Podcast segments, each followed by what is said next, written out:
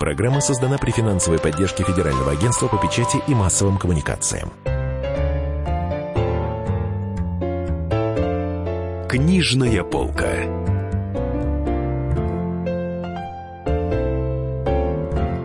Здравствуйте, друзья. В студии Денис Корсков, Дарья Завгородняя, спецкор «Комсомольской правды». В гостях у нас великий кинокритик современности Денис Вадимович Горелов. Мы на вас выросли. Мы на... Да, мы выросли на вас, А Денис. серьезно, это правда?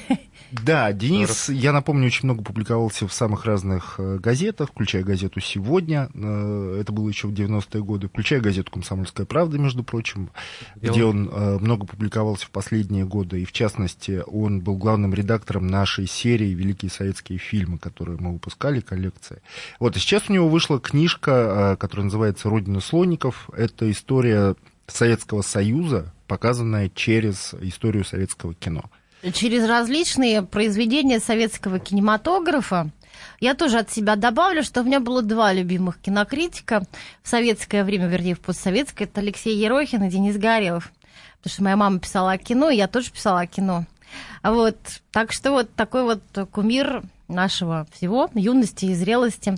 Денис, скажите, пожалуйста, какой у вас был принцип отбора э, фильмов? Или просто вы шли, так сказать, по хронологии? Нет, э, принцип был, э, я где-то э, в середине 90-х в, в киоске букинистическом урвал два сборника «Голливуд 60-х» и «Голливуд 70-х», написанные замечательным автором Дугласом Бродом.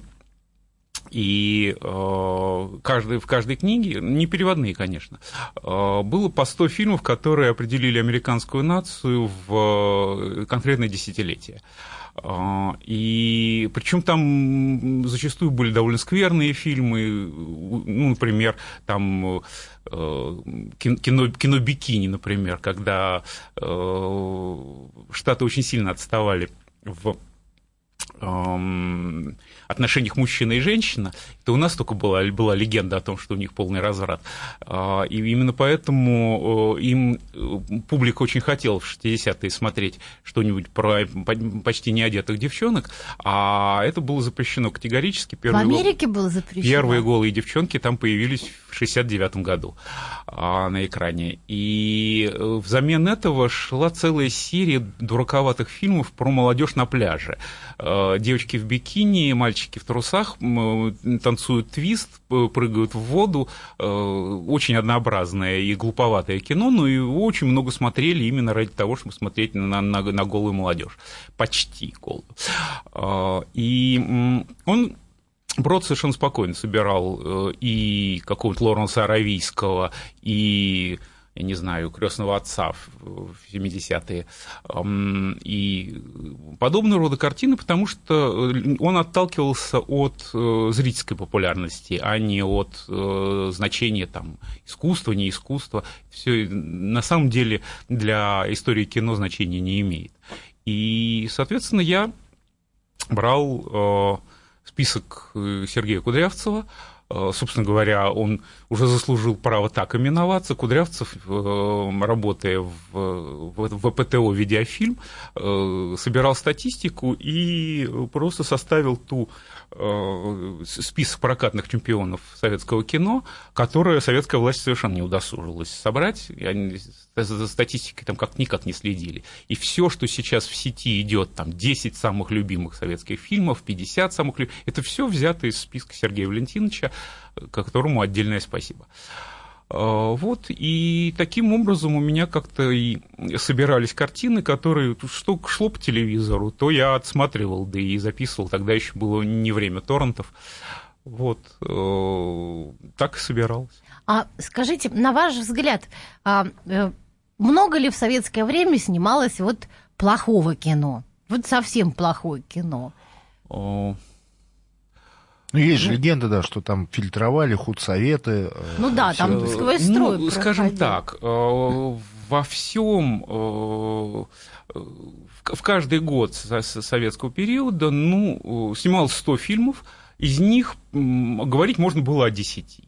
А, неважно, кино это интеллигентское или кино супернародное, вот приблизительно 10% был, была полезная эффективность КПД. Но я не думаю, что, например, у Голливуда больше КПД. А, так что другое дело, что они очень жестко ставят на окупаемость картины, поэтому у них э, все, все фильмы в любом случае продаются, но про большинство тоже сказать совершенно не о чем. Ну, иногда из таких непосмотренных картин сейчас что-то вылавливаешь более-менее внятное, толковое. Все, все равно такой, не, не, не для широких народных масс. Но а есть ли надежда, что вы такую же книжку напишете про высокое кино советского периода? У нас же был там Тарковский, Сакуев. Тарковский есть вроде не ну, да. там есть Иваново детство. А есть Тарковский? Я ну, ну, единственный, единственный фильм Тарковского, который принес прибыль, Иваново детство. Его mm. посмотрело 16 миллионов. Порог окупаемости у нас кино был 10 миллионов билетов. А, причем полной, разумеется, окупаемости не только затраты на производство, но и на, на прокат, на содержание кинотеатров, бабушек-билетерш. А, вот свыше 10 миллионов э, фильм уходит в прибыль. А, у него 10 миллионов собрал «Солярис» и 16 э, «Иваново детство», остальные не окупились. А почему вы «Солярис» не взяли? Я не, не очень сильно за, за как-то так за, заточен на э, фантастический. Тем более, что и «Солярис», мне кажется, один из довольно скверных его фильмов, он с холодным носом сделан. Тарковский явно совершенно э, отрабатывал образную систему, он от такого нарративного, событийного кино э, Андрей Рублев, Иваново детство, переходил к кинообразному, к зеркалу. Ему нужно было отработать именно действенность образа, иносказания и так далее, и он просто нарабатывал руку, собственно говоря, признав это в начале фильма «Зеркало». Он же начинается со слов, когда немой мальчик говорит «я могу говорить». Это явно было послание самого Тарковского. Он просто наработал технику, Э, пожалуй, единственный эпизод в «Солярисе», который на самом деле шел у него от сердца, это когда в финале Крис стоит на коленях перед отцом, которого играет Гринько, явно совершенно внешне очень похожий на Арсения Александровича Тарковского. Это явно было такое личное высказывание. А что касается там э, Хари в исполнении Надали Бондарчук, то с абсолютно холодным носом делалось, никаких чувств к ней не испытывала. Что, не нравится, как она там процарапывается? Ну, а меня она пугала. Я была маленькая, когда он вышел. Она меня пугала искренне. В принципе, Елемовская основа довольно отмороженная. И играют ее и первой, и в Клуневской картине тоже э, совершенно отмороженным образом. При том, что э, ощущение э, желания встретиться с погибшими родственниками, оно довольно здравое. Э, Астрахан, например, четвертую планету на, этом, на этой основе сделал совершенно великолепную. Но в любом случае это довольно... Э, сильный чувственный импульс, э, который исполнен был с полным ледяным холодом. Э, и на экране сама картинка была такой. Его больше интересовал, конечно, брегелевские охотники на стене, чем э, все, что происходит на самом деле на станции. Мне кажется, так. А, ну, хоть же легенда, ну, может быть, это не легенда, а так оно и есть, что Тарковского выпускали третьим экраном, то есть тоже зеркало, оно шло там, э, типа, в одном кинотеатре на всю Москву, и что его просто не пускали в широкий прокат, то есть поэтому он не собирал свои 10 миллионов зрителей. Да нет у нас такого количества зрителей, чтобы смотреть фильм «Зеркало» в любой, в любой стране артхаус смотрит от 5 до 7 процентов населения, и выпускай ты его, не выпускай. Если бы э, весь советский народ хотел смотреть фильм «Зеркало», его бы сейчас показывали с утра до вечера. Э, только в 3 часа ночи на Первом канале в юбилей Тарковского, и то из культуртрегерских соображений Константина Эрста. Э, когда уже рекламу не соберешь, можно попустить что-нибудь из его картин. Нет, это не, это не зрительское кино. И, ну, с другой стороны, оно и зрительским не должно быть.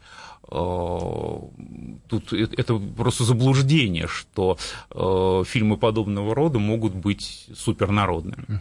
Друзья, мы сейчас прервемся на новости и рекламу. В студии Дарья Завгородний, Денис Корсков. В гостях у нас кинокритик Денис Горелов, который только что выпустил, выпустил книгу «Родина слонников» о советском кино и Советском Союзе. Книжная полка. Каждый вторник с 10 утра по московскому времени в программе «Главное вовремя» садово-огородные советы в прямом эфире – про все, что э, зеленое, скажем так. Хочу, чтобы радиослушатели задавали свои вопросы. Большой эксперт. Самая удачная находка для всех работников мотыги и лопаты. Тетя Таня Кудряшова. И дети меня зовут мать всего зеленого. Вот такая петрушка на радио «Комсомольская правда». Слушайте и звоните по вторникам с 10 утра по московскому времени.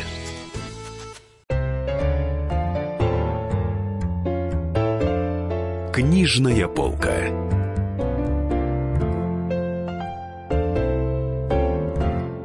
Дорогие друзья, Денис Корсаков, Дарья Завгородня, а в гостях у нас большой кинокритик Денис Горелов, историк кино. И вообще э, очень талантливый человек, которого мы с удовольствием читаем, потому что он печатался и в нашей газете тоже иногда печатается, «Комсомольской правде». Вышла у него книга «Родина слоников» про самые такие знаменитые, самые прокатные, самые, самые кассовые шедевры еще, советского кинематографа. Смотрю я, что я смотрела все эти практические фильмы, может быть, только парочку не видела, видела. А вот, кстати, прости, у вас первый фильм, ну, у вас там, естественно, пролог фильма Эйзенштейна «Октябрь», который, рецензия, который начинается со слов Сергея Михайловича Эйзенштейна. Любил дохлых Очень детей. любил дохлых детей. Было дело. А, вот, ну, хорошо. А, а потом у вас сразу идет фильм «Вратарь». Игра начата, и Гидроер опять бросается в атаку.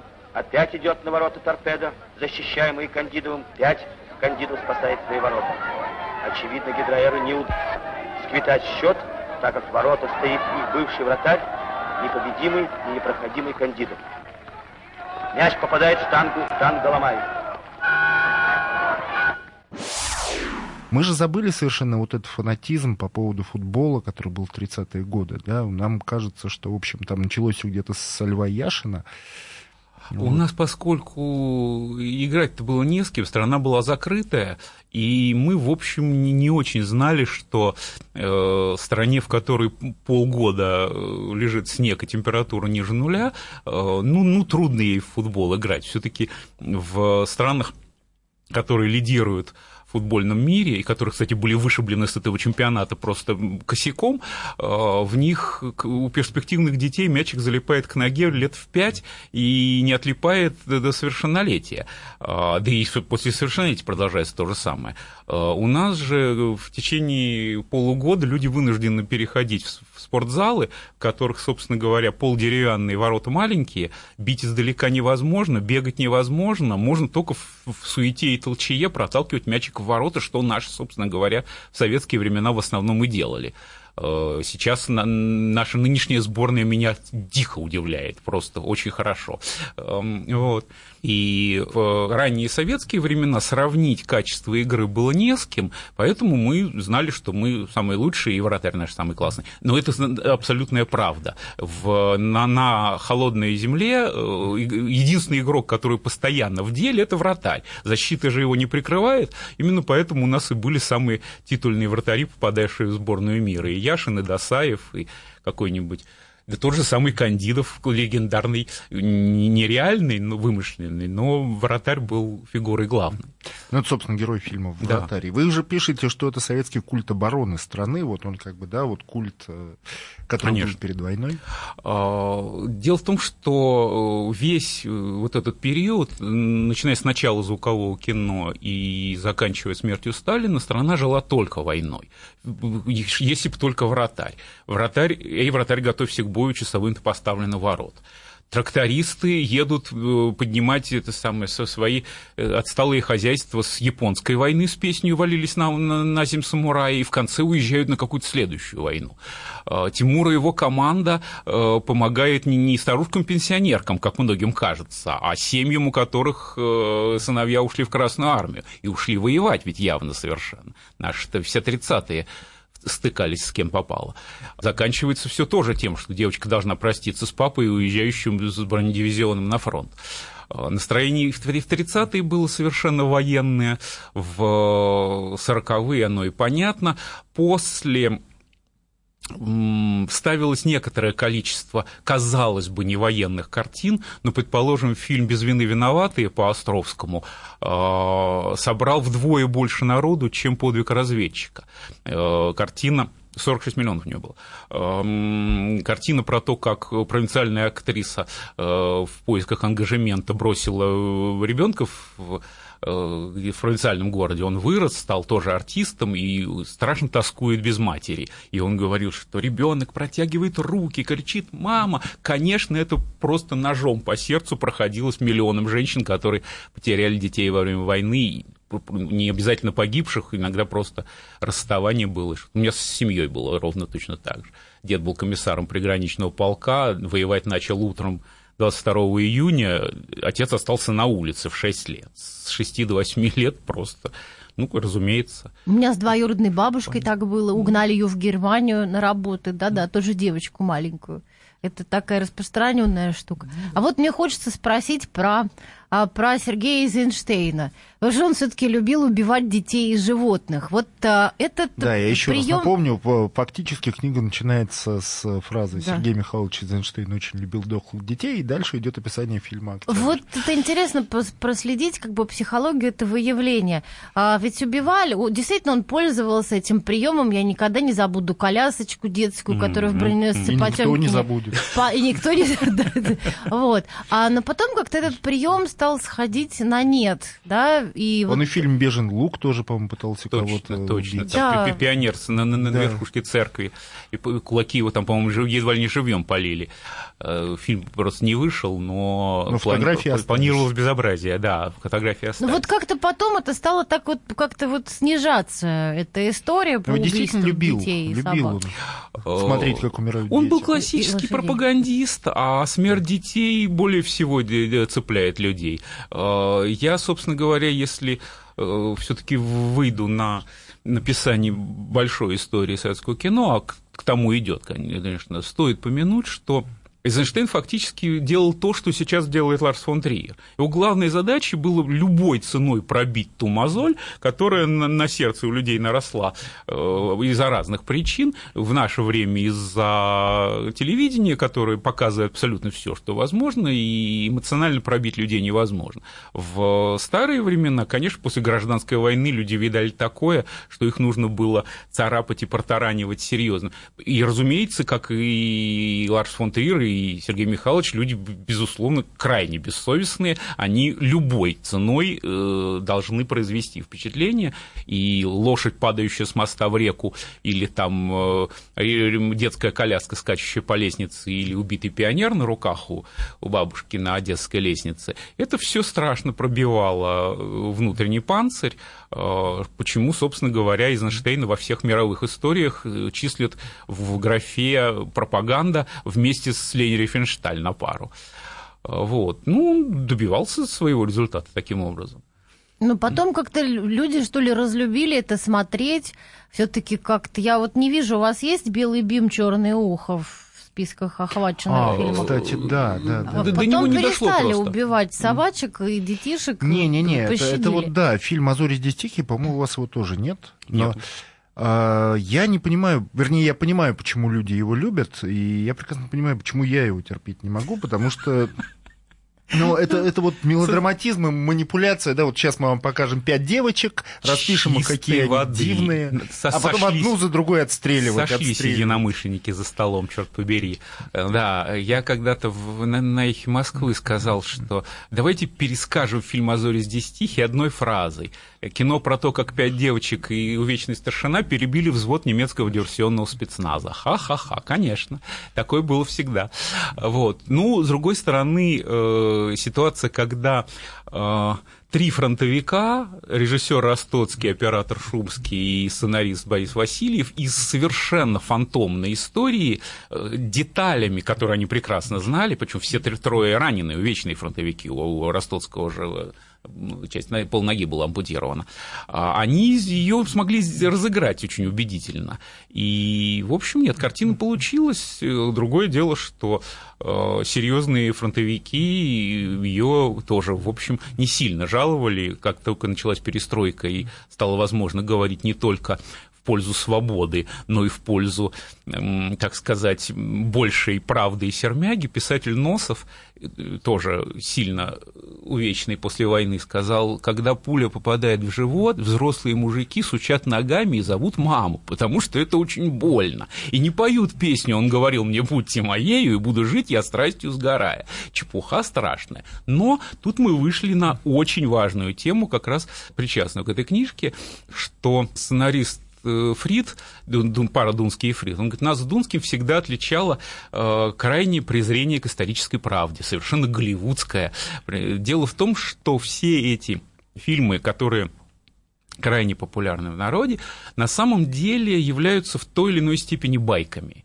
Это всегда немножко балабольство, всегда немножко бухтино-вологодское, и «Белое солнце пустыни», история про то, как русский солдат после 25-летней лямки у царя идет домой с, со службы и всем встречным Змеем Горынычем отрубает головы, а, сводит между собой влюбленных, влюбленную молодежь, ее, правда, там убили, ну что ж поделаешь, бывает.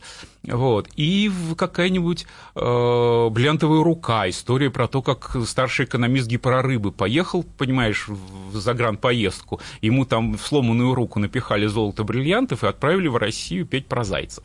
А, а давайте да. мы сейчас сделаем паузу, новости, реклама. А, в студии Дарья Завгородний, Денис Корсков, в гостях у нас кинокритик Денис Горелов, а, автор книги, которая только что вышла, называется «Родина слоников. Про Советский Союз, а, отраженный в советском кино». Книжная полка. Адвокат! Спокойно, спокойно. Народного адвоката Леонида Альшанского хватит на всех.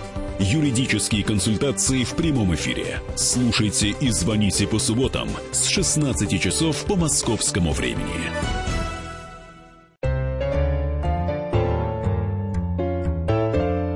Книжная полка.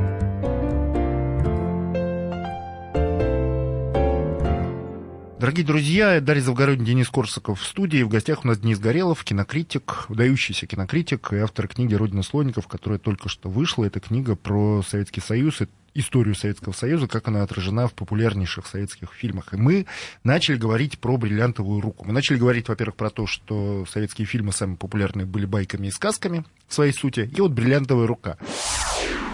Песня про зайцев. В темно-синем лесу где трепещут осины, Где с дубов колдунов Облетает листва. На поляне траву Зайцы в полночь косили И при этом напевали Странные слова.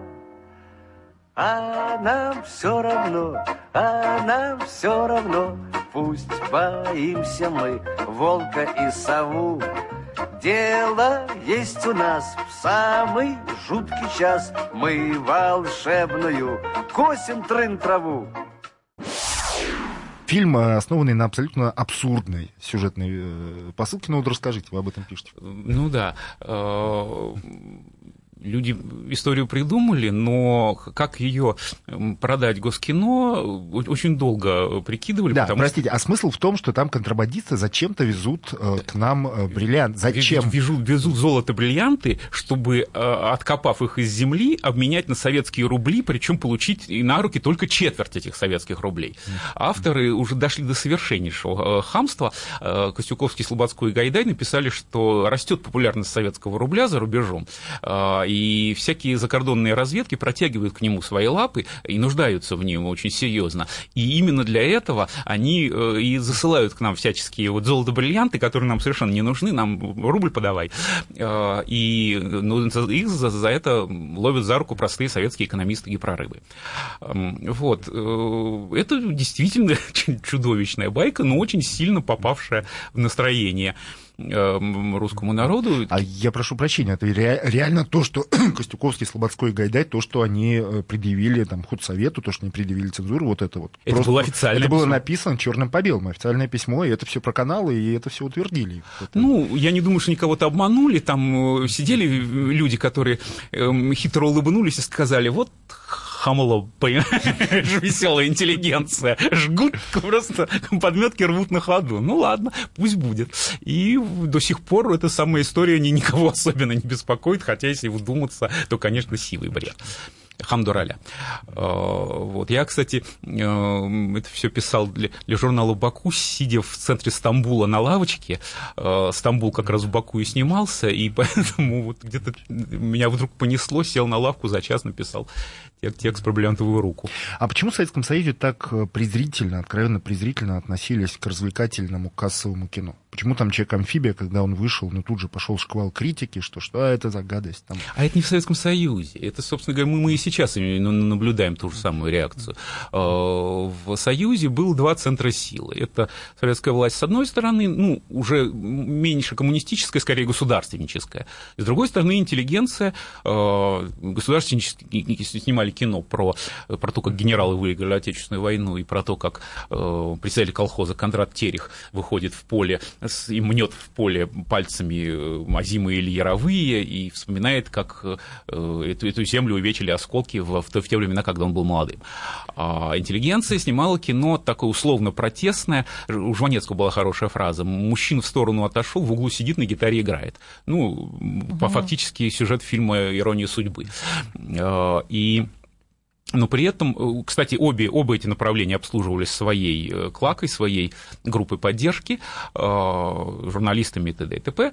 Но весь советский народ, по большому счету, был довольно не политизирован. С одной стороны, в чем-то советская власть ему нравилась, в чем-то не сильно. В основном он хотел смотреть кино про страсти и, любимое слово Максима Андрея, приключения. Вот. Собственно, эти картины и занимали основные строчки рейтинга рейтинга, но Человек-амфибия сшибла всех совершенно, потому что э, у нас на тот момент еще не было такого количества нормальной инфраструктуры, кинотеатров, э, собственно, мест в них и т.д. Основные количество кинотеатров в Москве были построены как раз за 60-е годы. Дело в том, что после войны в стране случился бэби-бум. Это событие определило нашу страну, мне кажется, оно даже сейчас ее условно определяет, потому что очень сильно сменился э, демографический ландшафт. Если обычно людей э, несовершеннолетних, ну, приблизительно э, между четвертью и третью бывает, то тогда уже дошло до половины, особенно учитывая, что старшие возраста были выбиты войной. И э, сначала было детей очень много, а потом, собственно говоря, они выросли до 15-16 лет, и все толпой пошли в кино. Вот первой картиной, которая им попала на сердце, это в 62 году и была «Человек-амфибия», снятая по совершенно голливудским рецептам, красивый мужчина и красивая женщина в красивых обстоятельствах.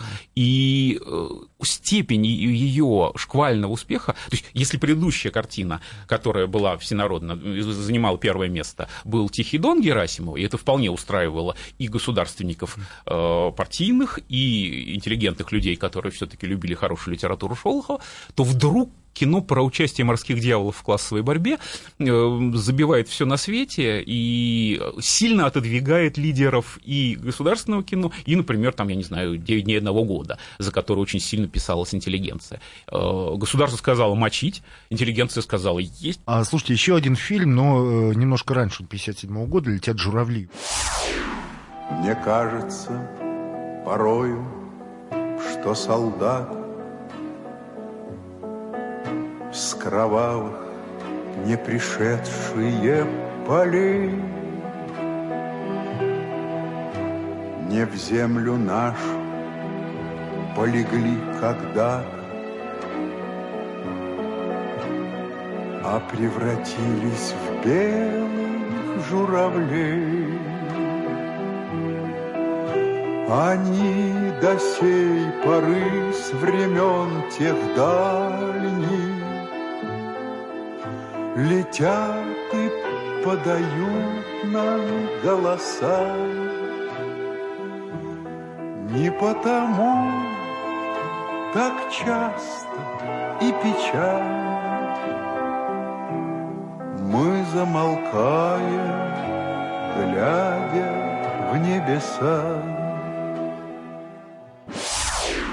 вас довольно радикальная там концепция фильма «Летят журавли» Радикальная. в книжке. Да, расскажите, Ну, расскажите, да, про подробнее неё. про это.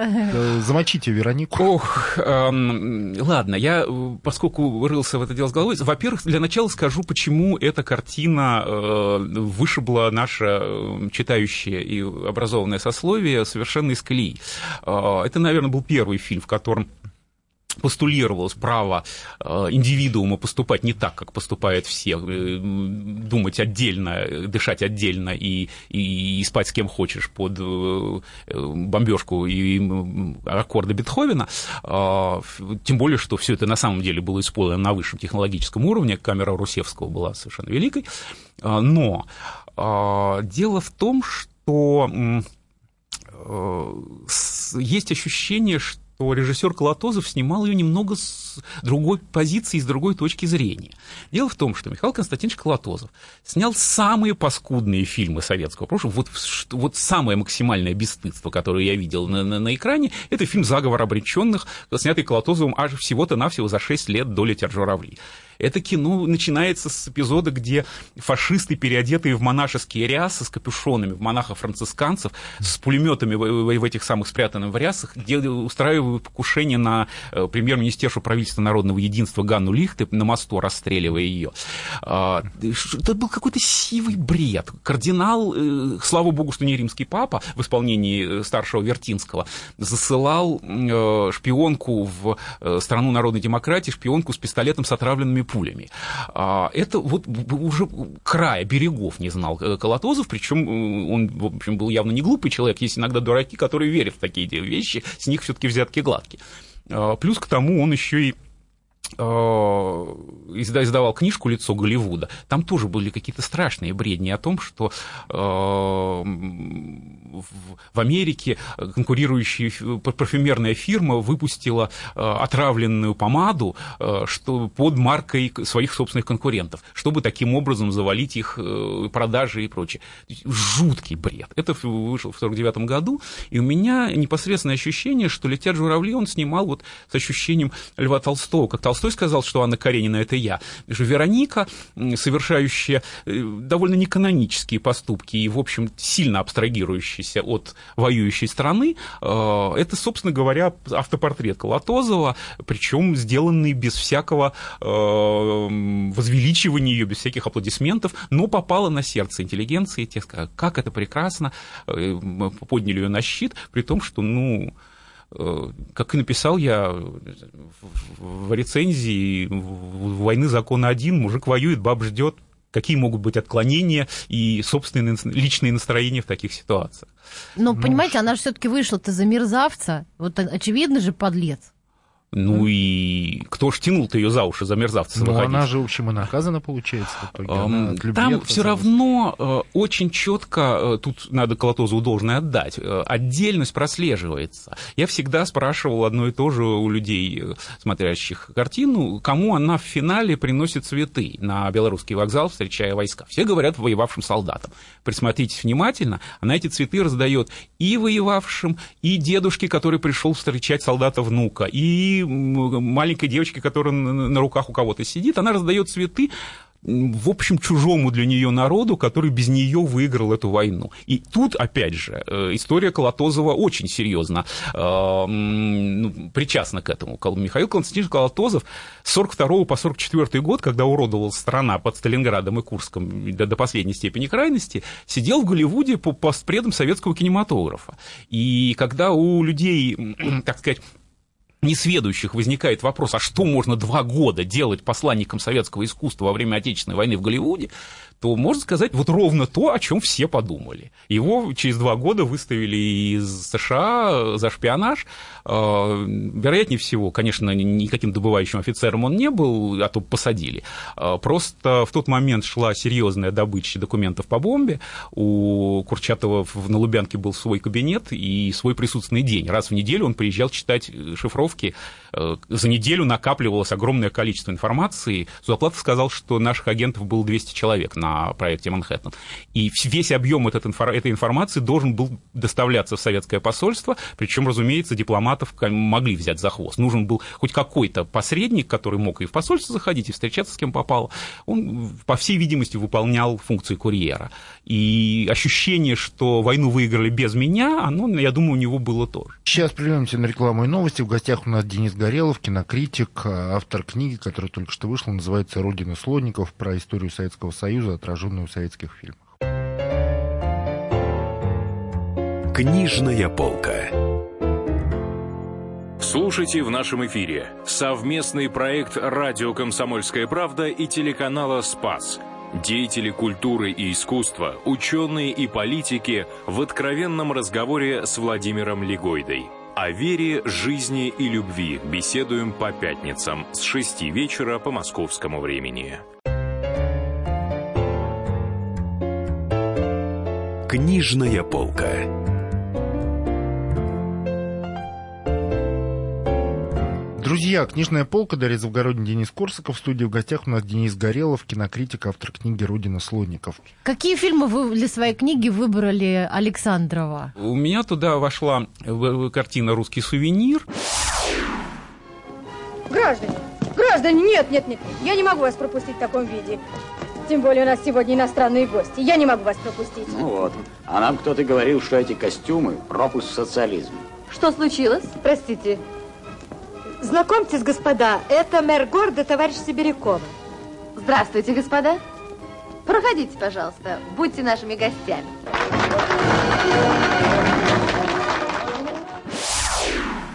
Тоже, кстати, вошла случайно. Дело в том, что б- большую историю я когда-то сочинял для «Известий», а потом э, в журнале Empire Лобуев сказал, да ведь сделаешь нам что-нибудь по, по, по старому советскому трэшу, какие-нибудь безумные картины, э, типа «Падение Берлина», «Один шанс из тысячи». И вот в, этом наборе были, да, «Тегеран 43» туда же, э, там как раз бы был русский сувенир, картина про то, как бы буржуины летели над Россией, э, причем, по-моему, они совершенно не собирались там садиться. Но самолет сломался, и пришлось сесть в тайге, обрядиться в ватники и смотреть про то, как Кала Бельды в роли Калы Бельды пляшет, Шамана. да, пляшет с бубном где-то в, в, в тайге, и про то, как там по плотину то ли Красноярская газ они там выбирались как-то, да, через... это была чудовищная Ага. дурнина, но при этом да, достаточно характерная для, э, для холодной войны. Я напомню, фильм 60-го года, то есть он снят уже сильно после классических фильмов, Да. там цирк, Ну, и «Веселых они уже ребят», шли леса. на убыль, да, это пара, их энергия. Разумеется, разумеется.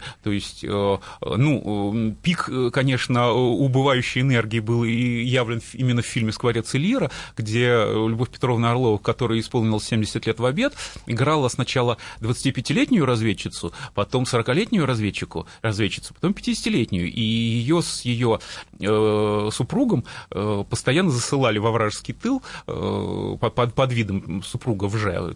Сначала этот тыл был немецкий, потом тыл был американский, э, чтобы уж совсем не э, выглядеть безумно в роли юной барышни, э, она там попадала под бомбежку, и поэтому э, у нее были ожоги на лице, и она вынуждена была ходить постоянно в вуале. С одной стороны, вот этот такой гламурный образ, который Любовь Петровна всегда вокруг себя поддерживала, с другой стороны, скрывала некоторое старение кожи, неизбежное, которое со всеми нами приключится. 73 года. В, да. в этом возрасте, конечно.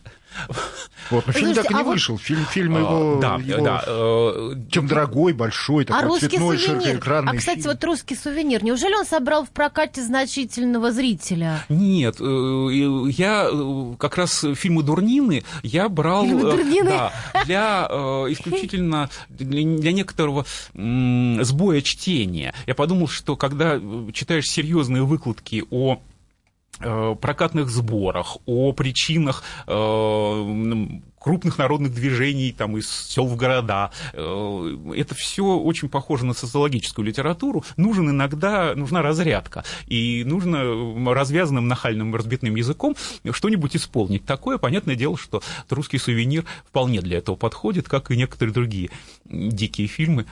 Э, вроде сказки о потерянном времени. А какой самый, кстати, дикий фильм был? Какой самый дикий фильм вот из тех, которые 80 с лишним фильмов, которых вы пишете? Ой, ой не знаю, там, там э, есть кому соревноваться.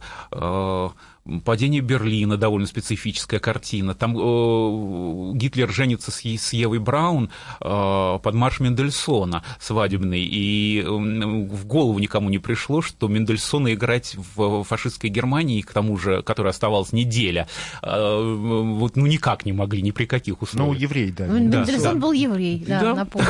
Такое бывало. Да, а вот мне хочется поговорить еще об одной знаменитой паре кинематографа советского. После Евы Браун и Гитлера. А, это Владимир Меньшов и Вера Алентова. Hello. Общежитие слушает. Кого? Людмилу. Да. Кто? Рудольф. С телевидения, как же помню, помню. Да нет, нас бабушка шутит. К нам сейчас гости из Риги приехали, она нашу квартиру общежитием стала называть. Нет, сегодня не могу, мы сегодня Куда? все семьи на дачу едем. По какой дороге? По асфальтированной. Да ты... А я даже не знаю, по какой дороге, да. Нас шофер всем туда возит. Ты... Ну ладно, Рудик, сейчас не могу говорить, меня папа ждет. Чао. Ну и побрякушка ты. Не учи меня жить, лучше помоги материально. Фильм с «Москва слезам не, верил, не верит», по-моему, получил Оскара. Получил, да. А как вы думаете, а почему... Более того, даже он стал, по-моему, самым кассовым после «Пиратов 20 да, века» да. из всех... Да. Э, из а всех а, вот, а вот что такое с ним произошло? Почему-то, во-первых, почему такой успех здесь, и почему успех там, у почему? академиков американских? Да, я прошу прощения, то успех был после того, как мы на минуточку вторглись в Афганистан. Да. То есть вот не, не просто вот так, так вот а на фоне очень-очень ну, да. плохой международной обстановки. А, есть железный закон. Э, успех здесь и успех там – это совершенно разные вещи, и, совместить их почти никогда не, не бывает возможно. Это уникальный случай. Э, к каждому успеху есть свои причины. А, тамошний успех все-таки история э, Золушки, которая вот с самого начала поднимается наверх и становится менеджером среднего звена. Э, он вроде бы всех устроил.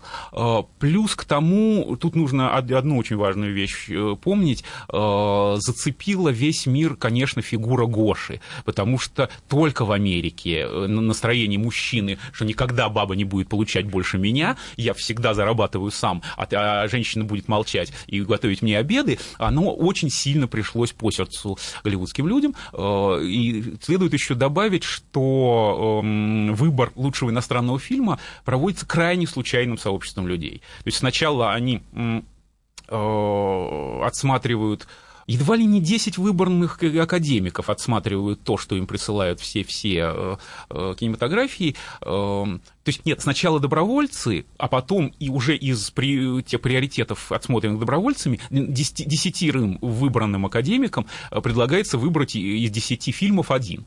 Поэтому сказать, что это выбор киноакадемии американской, это все совершеннейший блеф. Вот десяти человекам внезапно понравилась картина «Москва слезам не верит», а не картина Курасавы «Ран», не картина Иштвана Сабо. То есть с ней конкурировали какие-то очень серьезные фильмы. «Трюфо», «Последнее метро», М? ваш любимый фильм. М? Ваш любимый фильм, в кавычках, «Последнее метро». А, да, да, вот, конечно. Где Катрин Денев с помощью красного платья борется с фашизмом. Да, да. Так что эта победа была достаточно случайной, а у нас нет. А у нас, э, к сожалению, этого я не написал, у меня э, текст был одним из первых, я потом еще серьезно обдумывал э, «Москва не верит». Дело в том, что это было стопроцентное продюсерское попадание. Дело в том, что в советский период определяло, кто будет, что будет смотреть семья, определяла женщина. Она и сейчас это определяет, только сейчас этой женщине 22 года, а тогда было 45 лет. Тот самый возраст. И принципиальным было как раз понравиться женщинам возраста 40 плюс, ягодка опять, поэтому отработано было абсолютно все. И ее э, карьерный рост с одной стороны, и то, что к ней приходит настоящий мужик э, с серьезной спиной, умеющий чинить машину, бить морду и там и все, что все остальное, но при этом с лицом интеллигента в 20-м поколении Алексея Владимировича Баталова.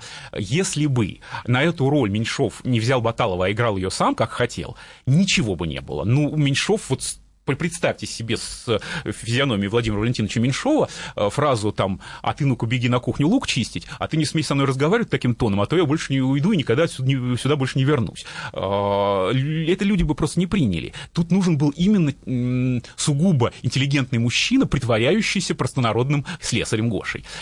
И кроме того, там э, с точки зрения психологии, это, за это я отвечаю, я всю жизнь свою прожил с сильными женщинами, сильной женщиной, с которой я существую в браке последние 13 лет, в первом и единственном, я, ее спросил, а вот человека, который приходит в твой дом и говорит, так, ну муж здесь у тебя никакого нет, э, так, ты быстро иди на кухню обед готовить, вот, сейчас набьем морду здешним хулиганам, а потом, э, это самое, ну что-нибудь еще. Вот на какой минуте ты бы его с лестницы спустила? На третьей?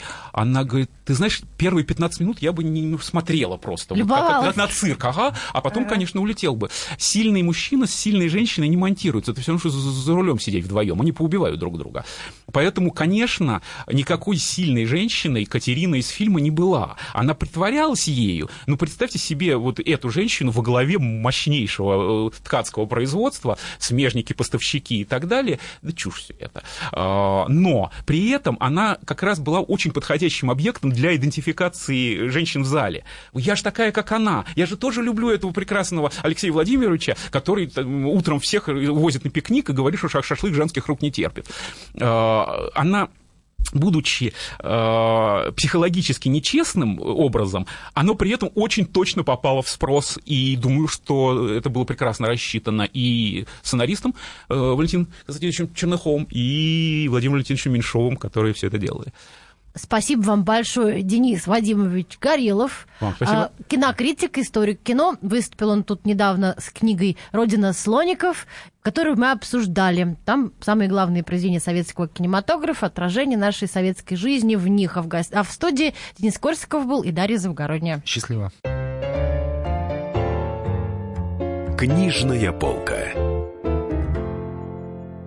Программа создана при финансовой поддержке Федерального агентства по печати и массовым коммуникациям. Проблемы, которые вас волнуют. Авторы, которым вы доверяете. По сути дела, на радио «Комсомольская правда». Егор Холмогоров. По понедельникам с 7 вечера по московскому времени.